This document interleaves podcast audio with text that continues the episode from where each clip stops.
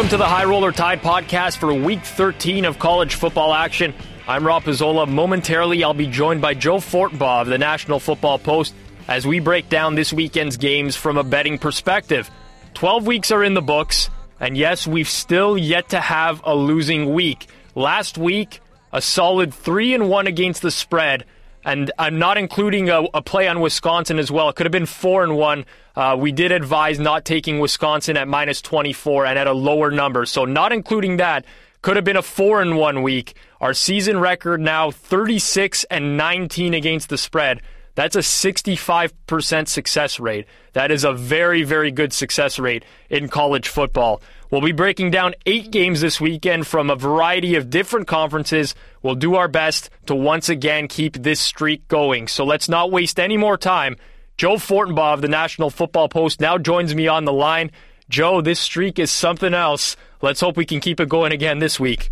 Yeah, absolutely. It's been a lot of fun. College football's been great. Win it in college, don't dump it back in the pros. That's been the uh, the mantra this season. And that Wisconsin game, it's funny because uh, come Saturday morning, I remember standing in a sports book looking up at the board, and I go, Jesus, this game's now up to 27. Yeah. We grabbed it around you know 2021. We told everyone yeah, around 24, it's starting to lose value. It looks square. I didn't know that thing was going to get to 27, and sure enough, it wasn't even an issue. That Wisconsin team's playing some great football now, and even though I, I'm not sure if we're talking about about them this week, but uh, oh yeah, I see that they are on yep. the schedule, so I'll just wait for all the analysis for when we get there. yeah, we will talk about the Badgers this week, and I actually went against your advice last week and still ended up playing Wisconsin minus 24 right when we got off the air. Uh, I, I, I felt so degenerate. Yeah. Right when we got off the air, huh? right right away. I'm like, well, this might rise even more. Just looking at the public consensus in that game, uh, and that was no sweat at all. You're right. Wisconsin, a really good team. We'll talk about them uh, later on in the show. But let's get this started with the Big 12. Uh, we don't really talk about a. I know you don't like talking a lot of, uh, about Big 12 games, but you do love the Baylor Bears, Joe, uh, and that's where we're going to start. First place in the conference on the line Saturday night. The unbeaten Bears. They're taking on the nine and one Oklahoma. State Cowboys. Baylor 9 and 0. Um, great season altogether. Dominating effort last week at Texas Tech. They've now won each of their contests by double digit margins, which is very impressive. Uh, the Cowboys also with a big statement last week. They won against Texas 38 to 13 in a blowout. Now Baylor open laying 10 and a half here. That's since been bet down to nine and a half. Um, as I mentioned, Joe, you've had a pretty good read on this Baylor Bears team this season. Do you see any value with either side in this matchup? Baylor has been so good to me. They covered the first half of every single game they played until last week, and I was playing all of those. And it's no problem to lose a game like that because when they've won so many for you, you ride that train until they buck you, and then they do, and then you reevaluate. So no hard feelings on that one. But they did come back to cover the spread. They did come back to cover the number in last week's game against Texas Tech, so we evened ourselves out there because they've been covering numbers left and right. Unfortunately, this week I take a big step back from Baylor. There will be no first half play. There will be no Baylor play. I know a few of the sharper guys in Vegas. They think Oklahoma State plus the points is the way to go. They think it's one of the easiest games on the board this wow. week. And in addition to that, a lot of guys are talking about playing them on the money line here. This Oklahoma State's caught fire. Uh, Baylor, we've seen them. They're exceptional at home. They've been good enough on the road, but this is going to be a tough road spot, prime time game against an Oklahoma State team that that's cruising and can score in bunches as well. So you look at this game for me, there is no way I'm getting in front of that Baylor train, but unfortunately I can't play him this week because there are a lot of smart guys who think Oklahoma State's the move. That really surprises me, and, and I get it. I, I love my home dogs just as much as anyone else, especially when these teams, you know, they appear to be pretty evenly matched, but you look at Baylor this year and what they've done against everyone, and they're killing everyone. Uh, I know this is a good team. I know Baylor's only played two road games this year, and this is going to be a tough tough environment, but it's a it is a tough play to make betting against them right now. Absolutely, and that's I was in the Tuesday meeting and we were discussing this game. Two or three guys love the Oklahoma State play, and they're looking at me and another guy who've been playing Baylor all year, and they're like, you know, you're going to be on the wrong side. And I looked at him and said, look, I don't need to bet Baylor, but I'm not mm-hmm. betting against him. This train has been so hot. It's not even an emotional thing. Like when you talk about teams you like, they've been so good to me this year, and I've become a big fan of Art Briles and that team. But I'm not going to bet against them. Uh, there's no reason for me to get step in front of what they've been doing, because then you're going to feel like a real idiot if they cruise like they always do. They can score so fast that if they're up three with four minutes to go, I don't. I'm not surprised one bit if they're if they win by 17. So for me, the advice to everyone is be very cautious here. If you've been riding Baylor, I won't be playing them this week, but I'm not playing Oklahoma State because again, Baylor's just so good. There's no reason for me to bet against them. All right, Joe. Let's switch over to Saturday's big SEC matchup. The Texas A&M Aggies. They're on the road. They take on LSU in an SEC Western Division matchup. The first meeting between these two schools uh, in Baton in Baton Rouge since 1994. Uh, my French, my French almost came out there, just being a Canadian, uh, Baton Rouge. But uh, Baton Rouge, both teams coming off buys with uh, Texas A&M's last outing, a 51-41 victory over Mississippi State. LSU took a break last weekend. Uh, they were they got knocked, uh, they got beat down by Alabama, 38-17. We talked about that game a couple weeks back. The Tigers open laying four points here at home. I'm seeing four and a halfs across the board right now. The Aggies still have a possible BCS berth to play for here, Joe. I look at this game, I see upset potential with A&M this week. Well, first thing to keep an eye on, the weather could be a factor. Uh, as of my last check uh, on the forecast, 60% chance of rain, t- temperatures around 59 degrees. So just keep that in mind. This time of year, especially in the NFL, especially in the Northeast, you've got to keep an eye on what's happening with the weather. They play, they wreak havoc on totals, especially when there's wind. So that being said, we got the disclaimer out of the way. I'm not really interested in playing a side here, but I am going to play this game, and I do like the over on the opening number of 70. I fired that right down the street a couple days ago as soon as they put a lineup. Uh, Texas A&M can score in bunches, just like Baylor. I don't have to talk about that. They've scored 50 or more points in each of their last three games. They're averaging 49.2 points per game. LSU is known as a defensive football team, but that's not the case this year. And that's not to knock the Tigers' defense, but the problem is when you lose so many talented players to the NFL, it's yeah. very difficult to reload in less than a year. So we're seeing some growing pains with a new defensive unit that's giving up a lot more points this season. So I see Manziel hanging his standard 40. I think getting to 35 is going to be no problem for the A&M Aggies. That's just how they do business. On the other side of the ball, though, LSU can score a lot more this year. They're not the team that wins 13 to 6 games anymore. They give up points, but they score points. Zach Mettenberger has taken a big step forward under Cam Cameron as the new offensive coordinator. This is a team that can throw the ball all over the field. And if you look at Texas A&M's defense, it's basically 11 guys on the field who are just there to fill space until the offense and Johnny Manziel gets back on the gridiron and takes the ball. These guys don't stop anybody. They can't tackle. They don't play well. I don't know what the is in college football where when you have one of the most explosive mm-hmm. offenses in the league, you have to have an awful defense. defense to go with yeah. it. Why can't someone just recruit defenders just like you recruit offensive guys? It makes no sense to me, but I'm playing over the total here. It's funny because conversely, the same thing type, tends to happen as well when teams have a really, really good defense. They have to, tend to have a really stagnant offense. You see that so often in college football where it's either one extreme or the other. Yeah, why? What's what's going on? you you have all these scholarships. You don't need 80 offensive players.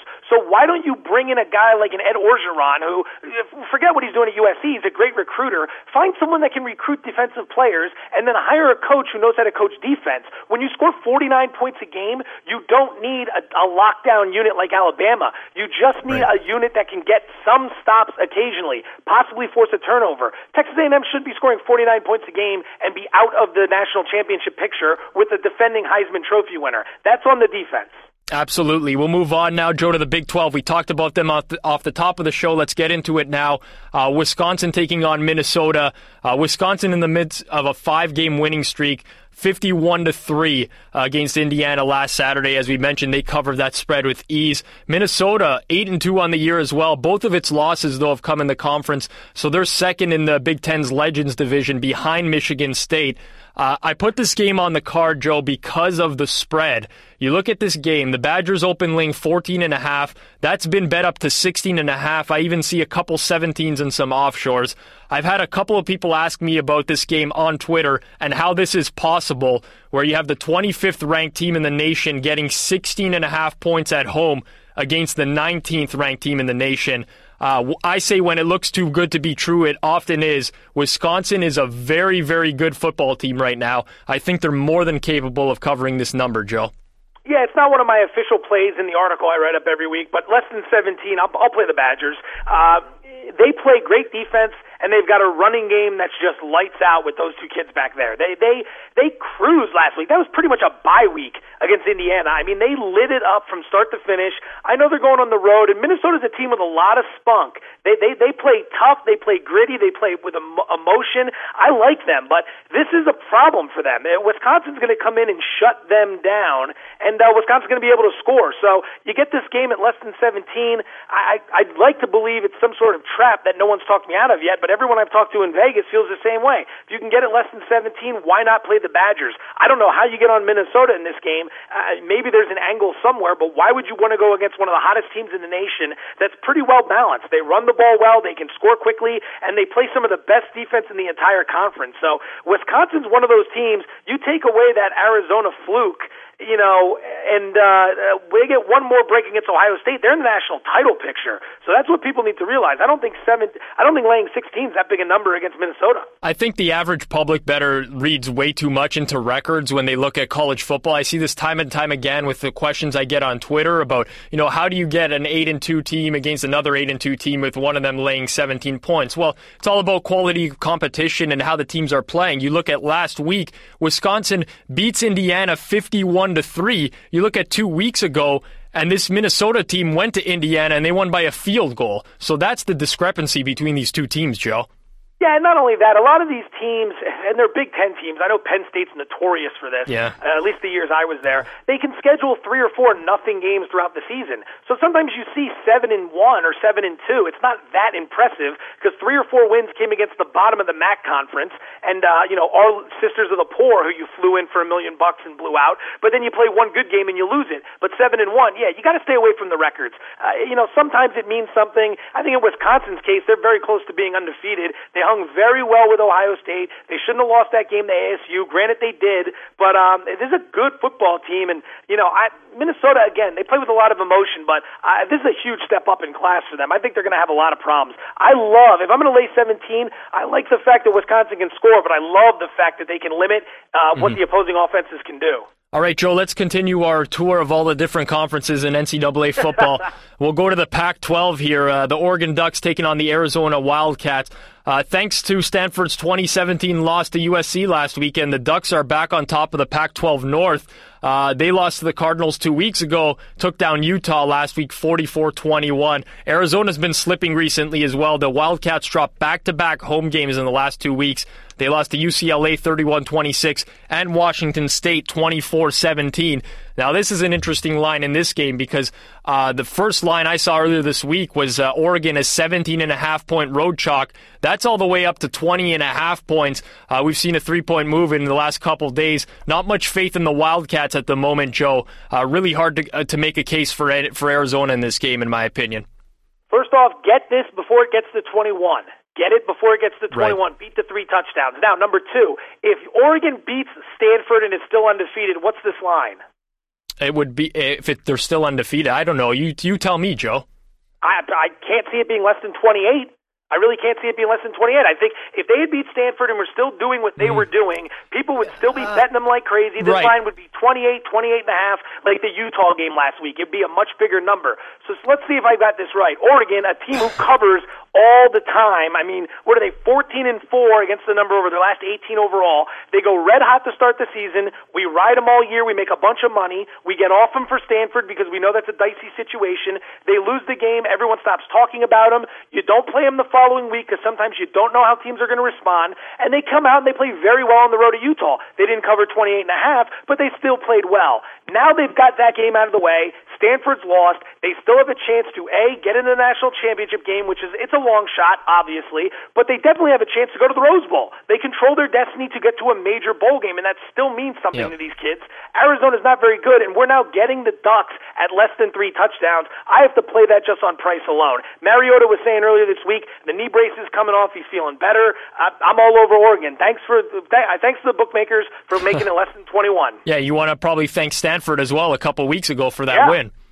Yeah, that's that's basically what happens. Sometimes you think that when a team loses a game like that, that it's going to ruin all opportunities moving forward. It's quite the contrary. The fact that Stanford beat them, everyone kind of jumped off it. They didn't cover last week. Now the number comes pouring down. If Oregon was undefeated at this point, this number would be damn near 30, but it's not because they're not undefeated and the public's jumped off the train. Let's get back on that train. This is less than three touchdowns. We might be able to cash with this team a few more times before the season's out. All right, Joe, let's move on here to uh, a couple of independents. We got Notre Dame and uh, BYU at Notre Dame Stadium. Cougars have won six of their last seven games. They became bowl eligible uh, last week. The Fighting Irish, they're out of the top 25. They lost to Pitt 28 21 November 9th a couple weeks ago. That snapped a four game winning streak for them. Depending on your book, this game uh, opened in a pick'em range. It's still in a pick'em range. BYU lost 17-14 in South Bend last season. If I've learned anything from you, Joe, I know that you love these revenge angles, so I'm going to assume you're on the Cougars again this week. Yeah, it's not so much the revenge angle. It's just, man, this line stinks. Notre Dame's a pick 'em open against BYU. At home. Notre Dame, yeah. yeah, Notre Dame is one of the most public teams in the country. People love them. BYU, so many people never even see them play. They're all the way out west where I live. Uh, very rarely are they on TV. But don't get it confused. BYU is a good football team. Seven and three overall this season. They're five four and one against the number, but they're coming in here as a pick 'em. I, I know some really sharp guys who have BYU as a five and a half point favorite here. They jumped all over this game early. They think this is a big mismatch and that Notre Dame should not have opened as the favorite, but it's expected to see that because they're such a public team. BYU goes into the fourth quarter at South Bend last year up 14 to 10. They get outscored 7 nothing. They lose to the Fighting Irish. So they've been talking about that all weekend, or all week, I should say. Don't worry about BYU. They've got the bulletin board material for this game. They've won six of their last seven. The only loss coming by way of a 27-17 defeat at Wisconsin, which, as we've talked about before, there's right. no shame in that. That's a tough. Camp Randall's a tough place to get a win, and uh, only losing by 10, I think that's a pretty good performance. They're a bit banged up, but Notre Dame, they're not a team that covers the spread. Three seven and one against the number over their last 11 home games. Three seven and one against the number over their last 11 games overall. I think BYU takes advantage of the situation. They come in here and they get their win. Yes, Notre Dame's coming off the bye. I think Notre Dame's an overrated football team, and we're going to see it on Saturday. I agree 100% with that. I also think BYU is very underrated. You talk about, uh, you know, that they don't get a lot of national television attention, but I, I've seen a couple BYU games this year. I saw them against Texas earlier this season. I remember them playing Georgia Tech as well earlier this year, where I watched a couple quarters of that game. This team can flat out score. They can score a lot of points, and Notre Dame, we know uh, they're probably not going to be able to keep up. They turn the ball over a lot on offense, and they just don't score many points. So for that reason, I'd love the Cougars in this spot, Joe.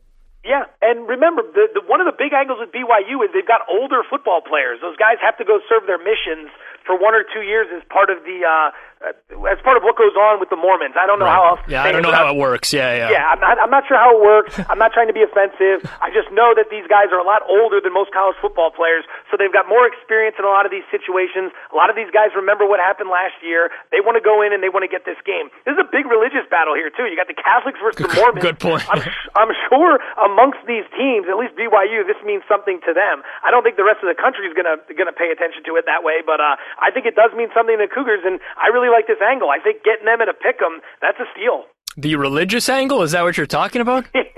I was actually in a meeting where a guy was trying to tell me about a Halloween angle. Home teams on Halloween always cover, and we looked at him like he was crazy, and he tried to give us this number. And then we looked at the uh, games that were played on Halloween. All the home teams got their asses kicked. So I don't know if the religious angle is going to mean a whole lot, just like that crap Halloween angle. I've heard the, of the full moon angle as well before. you never bet Yeah. against. I don't remember which team it was, but don't bet against them on a full moon because they're three and zero in their history. Yeah, well, I'm sure one of those games was 1974, one was 1962, and one was five years ago. So that's uh, that's ancient history for us. Exactly. Let's move on here. Uh, keep it going with the new conference. We'll go to Conference USA. East Carolina Pirates taking aim at their first five wi- game winning streak since 1999. They're taking on the ACC's NC, NC State Wolfpack. Uh, the Pirates last week, 63 to 14, a rout over UAB uh, in their final home game of the season. So they maintain their position atop the Conference USA East Division standings. The Wolfpack will be looking to snap their six-game losing streak that dropped them to three and seven overall. Joe, I look at this game and this one scares the hell out of me. Uh, I look at it. I thought East Carolina would be laying double digits on the road here. That's where I have them in my rankings. They're only six-point road chalk. I know they have a look-ahead game against. Mar- Marshall last week. Uh, sorry, next week. But aside from that, this one looks like it has huge blowout potential.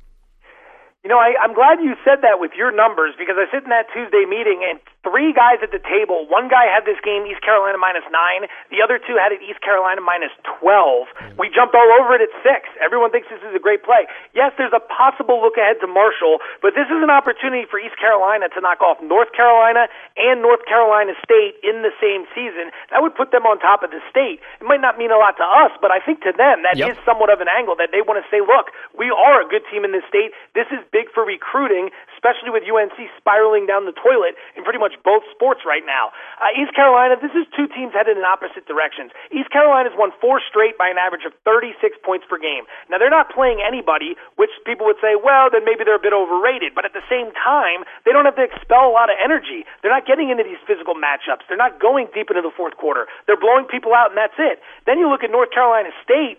They've dropped six straight by an average of 17 points per game. They also share a common opponent in North Carolina,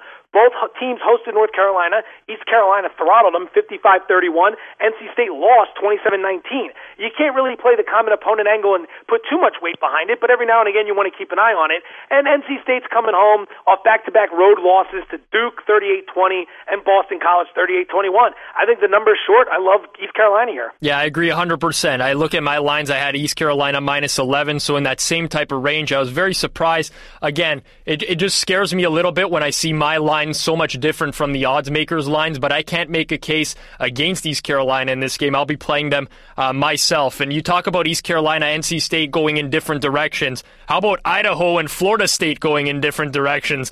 Uh, Florida State, number two in the major polls. Uh, they'll probably be in, the BCS championship game this this year. Idaho, they're on a five game losing streak. They've won just once this season. That was over Temple, and we all know that Temple isn't very good. Uh, this spread is insanely high. Seminoles laying 57 points in this contest. Uh, I know you put this on the sheet this week, Joe. What are you doing with this matchup? Well, you got to find ways to make money on these games because there's always an angle. It's just about how you want to approach it. But let me throw this out there. I'm going to give you the play I'm, I'm making, but I'm going to tell you to exercise caution because this Jameis Winston stuff, it's starting to pick up some speed, yeah. some steam here, and it's starting to become a distraction down there. It was one thing last week. Now this week, they can link the DNA. Mm-hmm. You know, mm-hmm. the, the police force looks bad.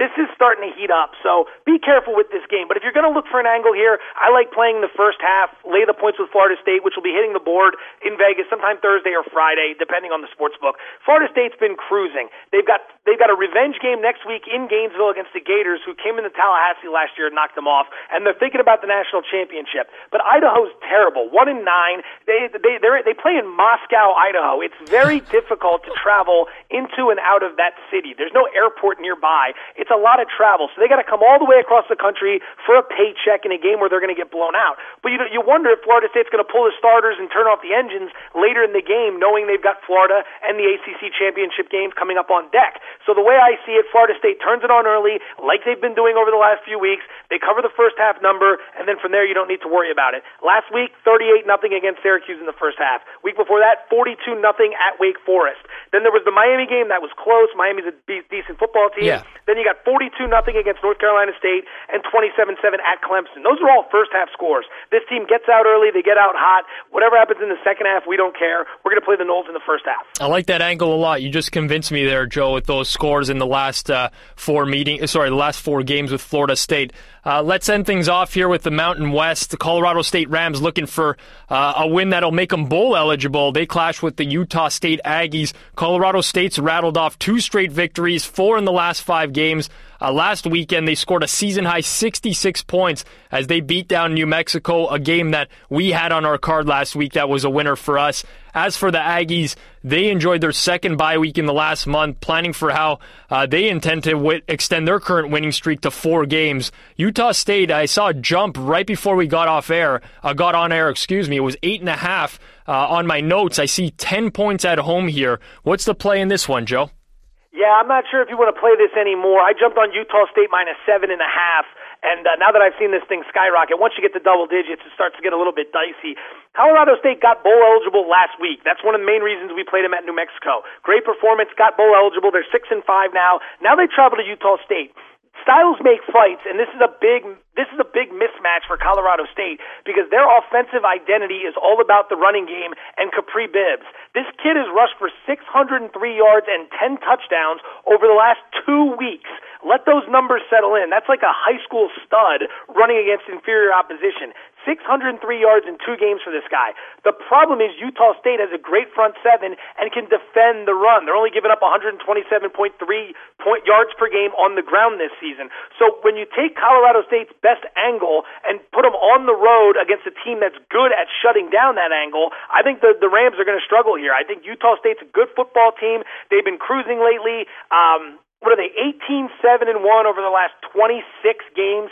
They cover numbers. They're 9 and 3 against the number over the last 12 at home. A lot of reasons to like the aggies here. Again once it gets to double digits you got to be worried. You're not getting a whole lot of value but at seven and a half i still love the play. So is this a play worth considering if it's less than double digits even if it goes down to nine and a half at some point yeah, maybe if you can grab nine and a half out there, I'd say based on what we what happened with Wisconsin last week. Um, yeah, because this is some early money. This is some sharp money coming in. So if you can grab nine and a half, you're okay, not great. So keep an eye on that line. Don't lay ten or more though. There's no reason when the seven and a half was out there long enough, which probably means we should be taping this podcast Sunday night or Monday right, morning. Right.